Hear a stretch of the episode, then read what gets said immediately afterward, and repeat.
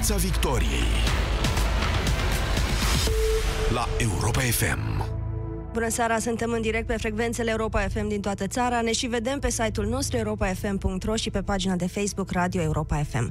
Despre invitatul nostru de astăzi, sociologii spun că este persoana publică în care românii au cea mai mare încredere. Nu e politician, nu e nici actor de comedie, curios e că nu e nici creștin ortodox, nu e nici măcar român, deși a dobândit cetățenia română la un moment dat. S-a născut în orășelul palestinian Nablus din Cisjordania și a păcălit familia că vine în România să facă politehnică, dar s-a înscris la medicină. A ratat șansa de a pleca pleca în Franța la studii și l-a prins Revoluția Română aici. Văzând că e mult de muncă, a rămas, s-a apucat de treabă. La început românii l-au bârfit, i-au mai pus bețe în roate, au spus că e spion, după care au prins drag de el și au acordat de fiecare dată credit când a intrat în dispută cu guvernanții. Cum a câștigat acest arab cu accent de ardelea în respectul românilor, poate ne spune astăzi în Piața Victoriei. Piața Victoriei cu Sanda Nicola la Europa FM. Bună seara, domnule doctor Raed Arafat. Bună seara. Voiam să le spun ascultătorilor noștri că sunt Sanda Nicola, sunt răcită și am chemat smurdu. Dar da, numai că, că vedeți, pentru răcel trebuie să mergeți la medicul de familie. Exact asta este campania, nu trebuie să sunați la smurt. Dar dacă sun și încep și mă jelesc la, la, la telefon și spun că mi-e foarte, foarte rău și nu mă pot mișca, și inventez așa niște simptome care să da, pună atunci, pe jar. adevăr, dispeceratul vă trimite o mașină de urgență și s-ar putea, dacă știți să, act- să fiți un actor bun, vă trimite chiar mașină de terapie intensivă, poate, dar trebuie să știți că în timpul asta poate că ați ucis pe cineva. Pentru că exact asta este problema. Resursele niciodată sunt fără limită, resursele sunt limitate și cei care exagerează, și asta este rostul campaniei care noi am lansat-o recent cu ambasadorul Elveției și cu Ministerul Sănătății împreună, că exagerarea la telefon poate ucide. Pentru că tu, spunând o simptomatologie exagerată că să-ți vină mașina mai repede, dispetcherul intră în greșeală, îți trimite mașina greșită, s-ar putea să-ți trimită paramedicii de la pompier crezând că e o chestie de prim ajutor imediat până vine medicul și tu de fapt n-ai nevoie de ei. Dar i-ai scos de la alt caz.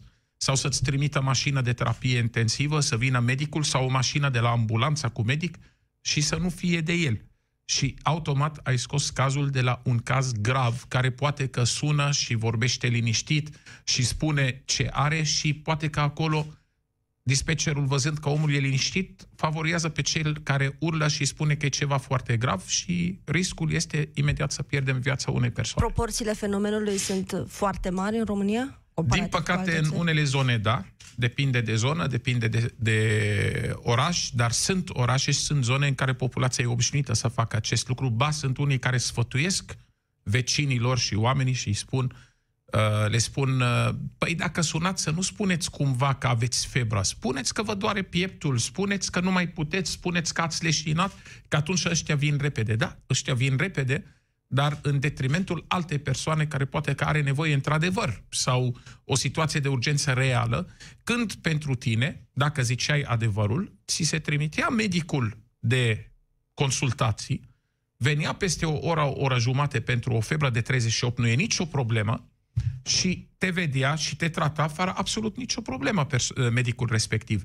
Dar nu trebuia să vină mașina de terapie intensivă cu 5 persoane în ea sau cu 4 persoane deci de aici noi vrem de la populație sinceritate și să înțeleagă oamenii că există diferite uh, porți de acces în sistem, medicul de familie e unul dintre ele, ambulatorul e altul și unitatea de primire urgență trebuie în mod normal și serviciile de urgență, ambulanță, smurdul, tot asta, trebuie să fie folosite pentru urgențe, pentru lucrurile imprevizibile, pentru lucrurile acute.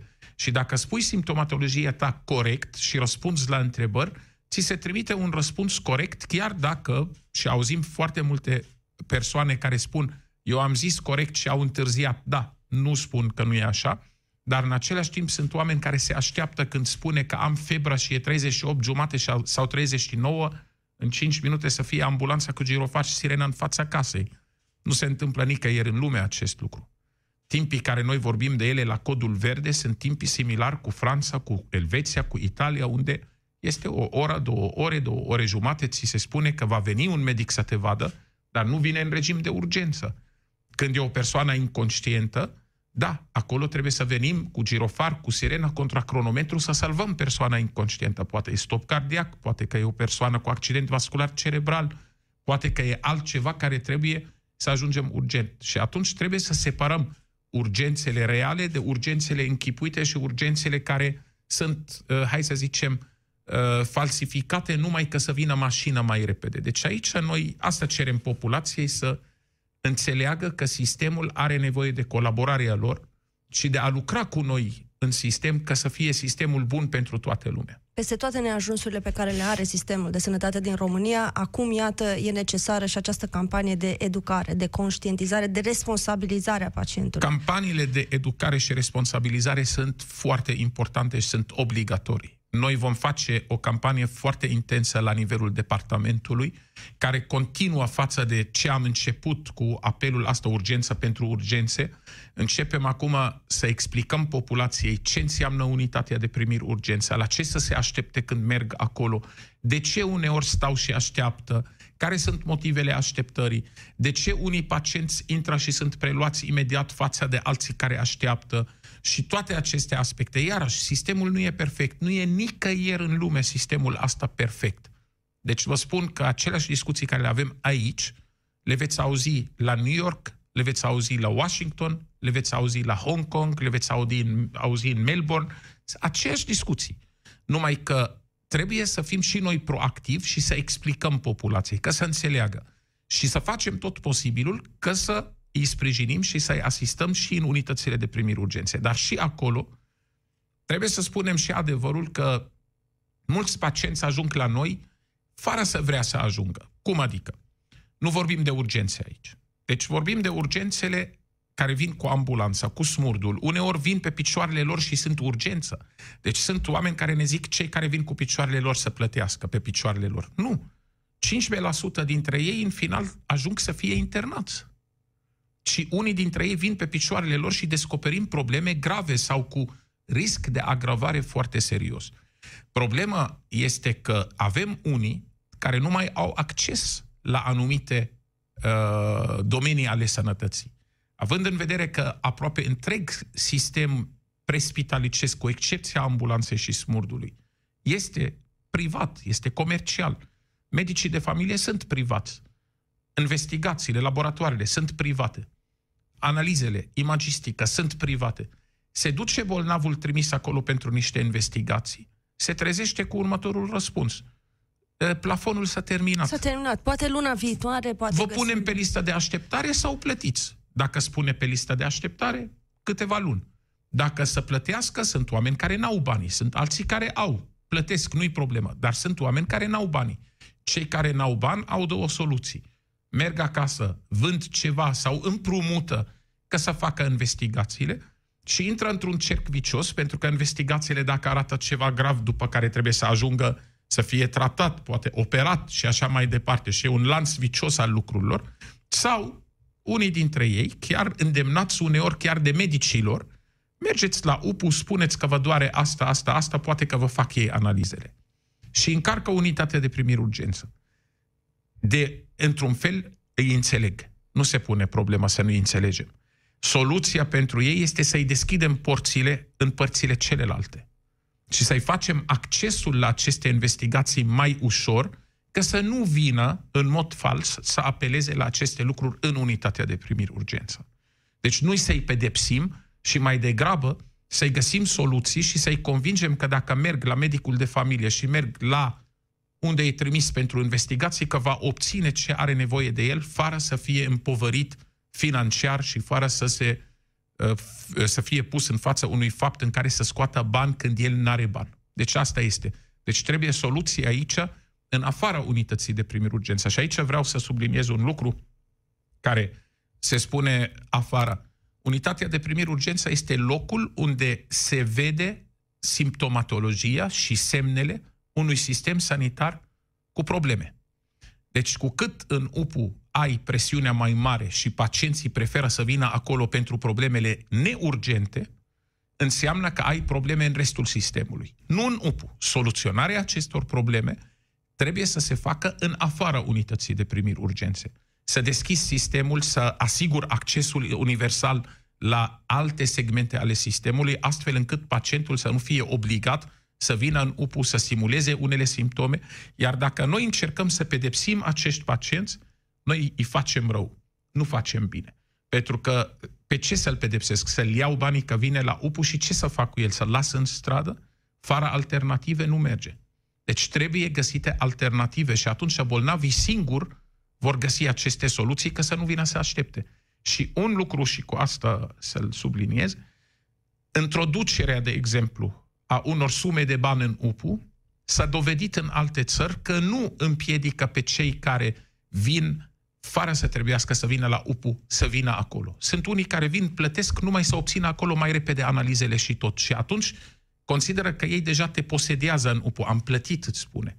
Problema este că persoanele vulnerabile, care sunt fără bani, bătrânii, cu pensii mici, etc., încep să, fie, să le fie teamă să vină la UPU de teamă că îl pui să plătească. Și întârzie să apară în UPU. E un studiu făcut chiar de Spitalul Bellevue din New York pe această temă.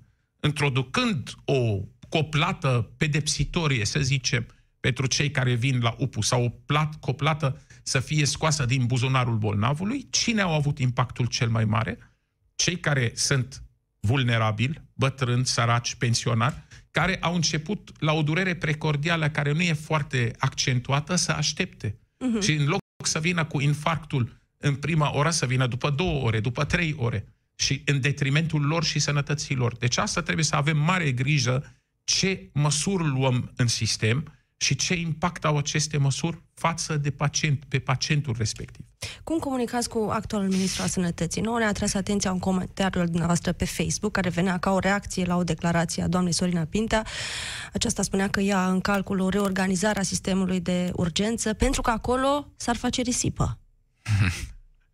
Da, am reacționat și am explicat și am arătat sumele care se cheltuiesc pe sistemul de urgență, care sunt sume foarte mici comparativ cu restul sectorului sanitar.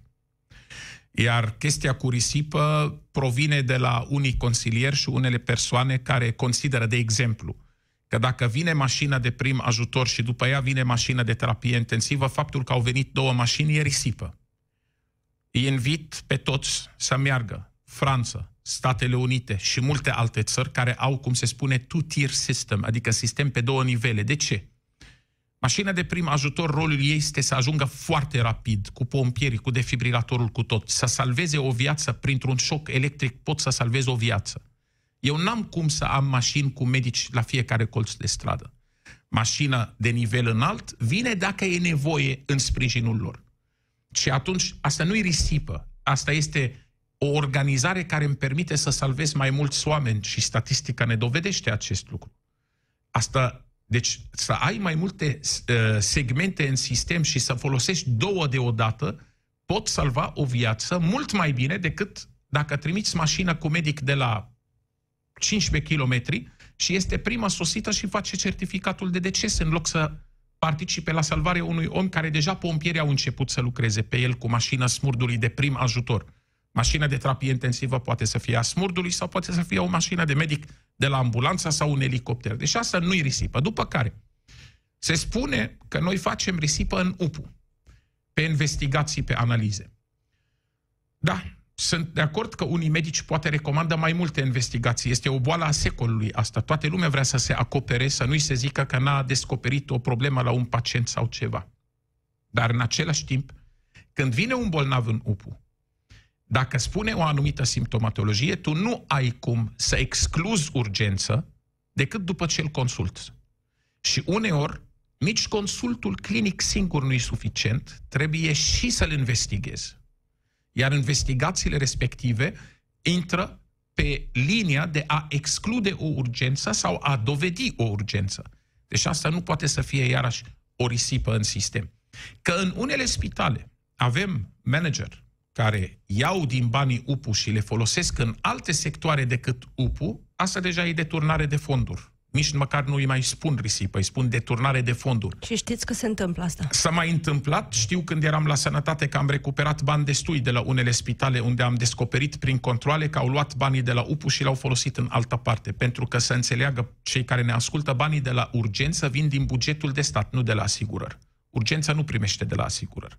Deci urgență tot ce este ambulanță, smurd, uh, pompier, tot ce este în coordonarea Departamentului pentru situații de urgență în final, inclusiv unitățile de primire urgență care sunt în coordonarea operațională a Departamentului, sunt finanțate din bugetul de stat și e un motiv când s-a făcut acest lucru, pentru că ca pacient nu mă interesează dacă ești asigurat sau nu, dacă reprezinți urgență.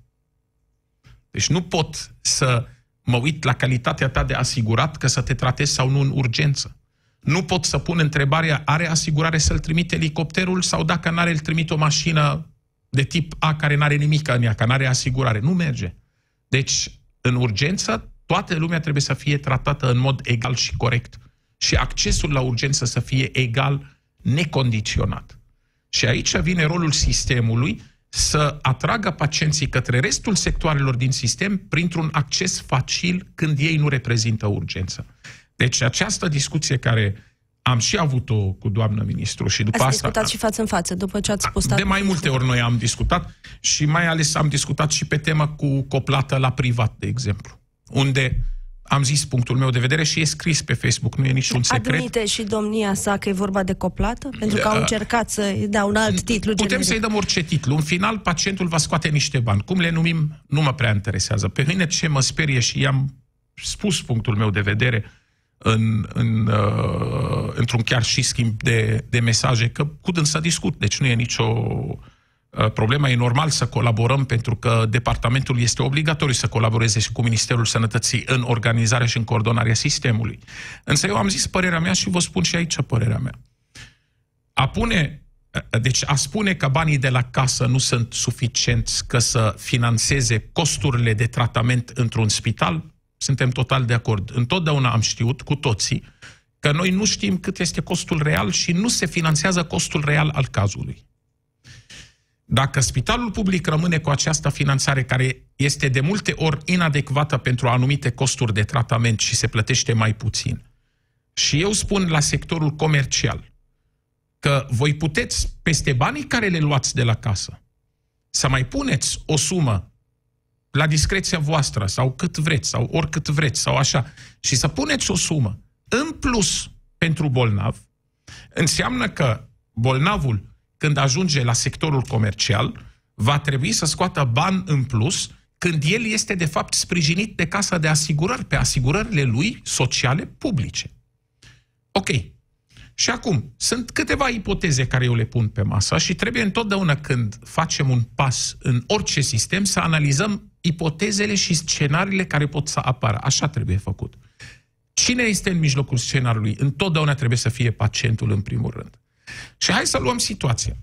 Am medici care lucrează și la public și la privat. Te duci la medicul tău în sectorul public și el îți spune, știi, eu nu mai pot să te operez aici. Du-te la clinică unde vin eu și te operez, e mult mai bine, și tu când te duci acolo, ți se spune, da, 30.000 de lei în plus, 50.000 de lei în plus, 40.000 de lei în plus, 10.000 de lei în plus. Este atractivă treabă, pentru că medicul când merge să te opereze, el primind salariile mărite care s-au dat acum, el când merge la privat și te operează, el va primi o sumă importantă din sumă respectivă și va fi mult mai atractiv pentru el să te trimită acolo decât să te trateze unde el este angajat la public. Asta e un impact pe pacienți, care deja se întâmplă, nu-i noutate, dar probabil că se va agrava treaba asta și va deveni un obiceu dacă o să știe că acolo, în mod legal, poate să obțină sume suplimentare legale. Mai degrabă, o să avem și un impact pe durată scurtă și pe durată medie și lungă pe dezvoltarea sectorului public, care nicio țară nu poate să stea fără el. Putem să spunem orice, și Statele Unite are un sector public puternic, și Franța are și tot, chiar dacă au și sector privat. Iar noi avem un sector public decredibilizat care, constant. Exact, care, care totuși face ceva și pot să vă vin cu exemple concrete și le dau. Dar, dacă eu fac acest lucru, care va fi incentivul, care va fi încurajarea ca un medic să vină cu noutăți în sectorul public, când el știe că dacă face noutate în sectorul comercial, el obține bani în plus pe ea, pentru că există plată suplimentară acolo. În sectorul public nu există. Deci e un risc că orice inovare în medicină să nu se mai facă nimic în sectorul public, să se mută totul în sectorul comercial. Prin, din prisma faptului că acolo putem obține bani în plus de la pacient pe operația respectivă, pe cât la sectorul public Câți e atâta de la pacienți casă. o să-și mai permită treaba asta? Foarte. Eu, aici mi-e teamă și aici când am zis că punem pacientul în mijloc. Dacă era să vorbim de oamenii care au un anumit nivel de salarizare, nu e nicio problemă. Poate că au banii să plătească. Și atunci pun întrebarea de ce mai trebuie să ia banii de la casa socială de asigurări. Dar problema nu e asta. Problema este că vom avea pacienți care nu vor putea decât împovărindu-se. Aveți un discurs, domnule cât... doctor, încât realizez că de la un minut la altul enervați tot mai multă lume. Nu mă interesează. Asta a fost întotdeauna problema altora cu mine, dar nu problema mea. Eu zic ce gândesc. Dar publicul și, zic... și privatul, de ce nu sunt în complementaritate? Păi, de ce ca sunt să fie în complementaritate, în mod normal, trebuie să pui problema de complementaritate și nu de concurență și nu de competiție comercială. Sănătatea neloială. nu este sănătă- și neloială. Sănătatea nu este o marfă. Deci OMS-ul o spune. Health în is teorie. not a commodity. În lumea ideală nu, în care asta e recomandarea. Deci chiar dacă ai sector comercial în sănătate, acesta nu trebuie să trateze sănătatea ca o marfă. Omul nu e o marfă. Deci omul, omul în sănătate trebuie să vină să obțină o îngrijire în ambele sectoare, cum ziceți, complementare, și aici vin cu o chestie în plus, vă rog, asigurările private. O soluție ar fi, da, și aici și doamna ministru știu că e de acord cu acest lucru, să intre asigurările private și atunci putem să venim și să spunem, de la o salarizare în sus trebuie să ai asigurări complementare private uh, facultative, după care de la un salariu în sus chiar obligatorii, asigurările private să poate să subvenționeze ce plătește casa publică și de la un salariu în jos oamenii să fie scutiți de asigurările complementare și să fie asigurați prin solidaritate socială. Aici putem aduce bani în plus în sistem și să asigurăm și finanțarea publică și finanțarea comercianților, cum îi spun eu. Dar la acest moment parcă vom muta povară pe pacienți, nu garantăm nimic în sistem Uh, ca și relație între sectorul comercial și sectorul public, care pot să vă spun că această problemă, și știu că asta va enerva pe mulți la ce spun acum, dar uh, discutând cu un coleg din Franța recent despre practică dublă în public și în privat a aceeași persoane, și mi-a zis asta este cancerul sănătății în orice sistem sanitar și sunt de acord, pentru că dacă nu ai reguli clare acolo, victima întotdeauna este pacientul, nu e altcineva. Lumea se joacă cu pacientul cum dorește în momentul în care n-ai reguli. Și n-ai nicio regulă între un sector și altul și cum se mișcă pacienții între ei. Eu am văzut când eram la Ministerul Sănătății și nu e niciun secret, o hârtie în care era un acord între o clinică privată, comercială și, pentru că zic comercial, pentru că privatul poate să fie și non-profit. Deci întotdeauna eu insist la cuvântul comercial pentru că vorbesc de privatul comercial aici. Noi, sectorul non-profit nu e foarte evoluat în România cum ar fi în alte zone, poate din Europa, pe partea sanitară. Dar uh, am văzut înțelegere cu un medic destul de sus plasat, în care pentru cinci bolnavi trimiși de la sectorul public la noi, de către domnul doctor, profesor, era atâta la sută din profit. Dacă cifra ajunge la 10 pacienți pe lună, e atât. 15 pacienți e atât și după 15 rămâne fix atâta. Așa arăta acordul. Și era semnat cu toată... Nu pot... Adică pentru mine a fost un șoc să văd acest lucru. Acest lucru arată că pacientul, într-adevăr, a devenit între cele două sectoare, o comoditate care o mutăm cum vrem, că să facem bani pe spatele ei.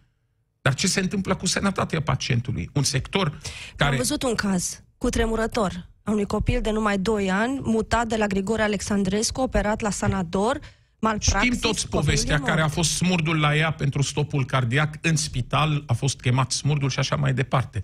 Nu vreau să menționez nimic decât să spun că la acest moment, cele două sectoare nu se completează. Cele două sectoare, de fapt, folosesc aceleași resurse aproape. Și Dar uh, sabotat e cel public. Și, și cel care este căpușat mai degrabă și are probleme este sectorul public la acest moment. Și haideți să vedem, că mi-ați zis că nu se face nimic acolo. Totuși, eu vreau să vin și să spun chestii foarte concrete. Nu, am spus că e decredibilizat. Așa și este. spun de ce. De, și aveți Prezint știri seară de seară la un post de da. televiziune la Digi24. În fiecare seară, ori avem un caz de medic care nu e medic, da, Aveți dreptate că e decredibilizat. Și la, și la privat și la stat. O da. vedem pe doamna Sorina Pinta în descinderi nocturne în tot felul de spitale din țară de ajuns să te întreb oare în seara asta doarme acasă sau este într-un alt spital mizer deci, unde se minunează de ce a găsit. Deci, ideea este așa. În sectorul public se salvează vieți chiar dacă lumea nu vrea să creadă asta. Infarctele miocardice acute. Vreau să cred asta. Deci, infarctele miocardice acute, ascultați-mă ce vă spun sectorul public a făcut minun și a salvat. Deci noi aveam mortalitatea în 2010 13,7%, 13,4%. Mortalitatea a scăzut în 2 ani de zile prin programul de infarct făcut și sprijinit la nivel guvernamental, a scăzut la 8,2%. Atunci. Și asta cu sprijinul cardiologilor și toate lumea din sectorul public și a sectorului de urgență. Acum se dezvoltă sistemul de Uh, de, uh, de accidente vasculare cerebrale. E sprijinit de Ministerul Sănătății. Există acum programe de tromboliză pe accidentele vasculare cerebrale. Deja vedem oameni care altă dată erau pe viață paralizați, care pleacă pe picioarele lor după ce sunt trombolizați, ba mai mult se dezvoltă și programul de radiologie intervențională pentru scoaterea trombului din cap din, din creier, ca să înțeleagă lumea ce spun, în timp util ca omul să-și recupereze funcțiile motorii senzoriale și tot. Deci asta este o chestie minunată care se întâmplă. Problema este că pe anumite, pe alocuri, avem un sector public care performează și nu peste tot în țară, în unele zone, și pe alocuri avem un sector public care încă mai are nevoie de multă dezvoltare și mult lucru ca să ajungă la nivelul necesar. Dar asta nu trebuie părăsit, trebuie insistat să se dezvolte. Nu se poate să fie lăsat astfel de sector să se prăbușească. Un sector de acest gen pentru o țară este cum este armata, cum este sistemul de urgență, cum este orice alt sector strategic.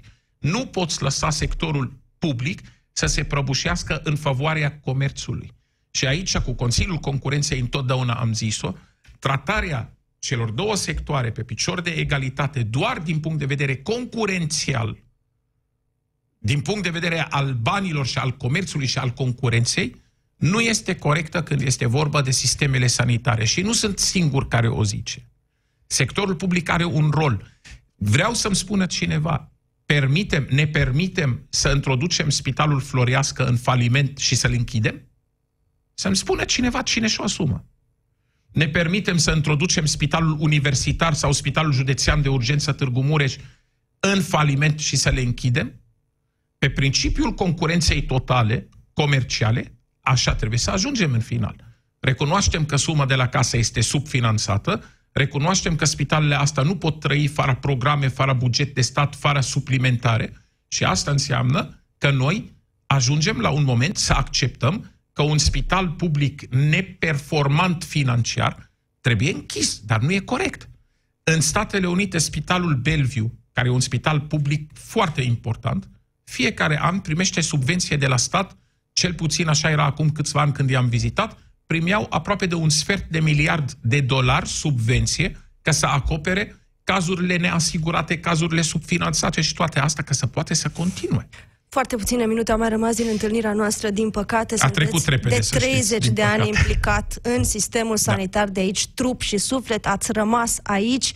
România au în continuare mare încredere în cuvântul dumneavoastră. Sunteți optimist în ceea ce privește viața noastră aici? Uh, da, cu rezervă, pentru că eu vreau să văd toți implicați și toți oamenii implicați. Dacă stăm și ne vaităm, nu facem nimic. Da, sunt optimist că România poate să iasă din orice problemă și să devină mai bine și să facă mai bine, dar asta numai dacă punem umăr la umăr Uh, ne punem și începem să schimbăm lucrurile. Cetățeanul e blazat, frustrat, speriat de perspectiva de a se îmbolnăvi și de a ajunge într-un spital. Ce îi spuneți astăzi?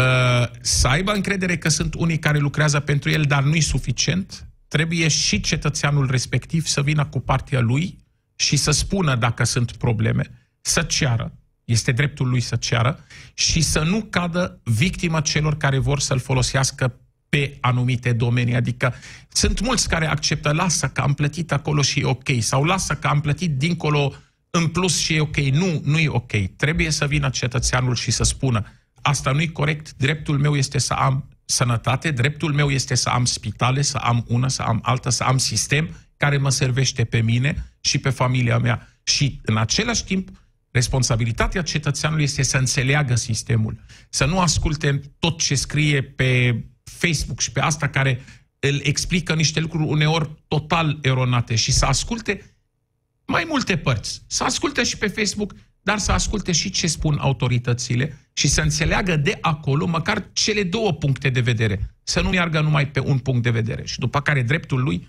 este să aleagă care punct de vedere crede în el. Raed Arafat a fost în Piața Victoriei. Mulțumesc foarte mult pentru ediție care a trecut mai repede decât toate celelalte. Mulțumesc Sunt mult și Nicola eu. și vă mulțumesc pentru atenție. Rămâneți cu Europa FM. Piața Victoriei. De luni până vineri, de la ora 18 și 15 la Europa FM.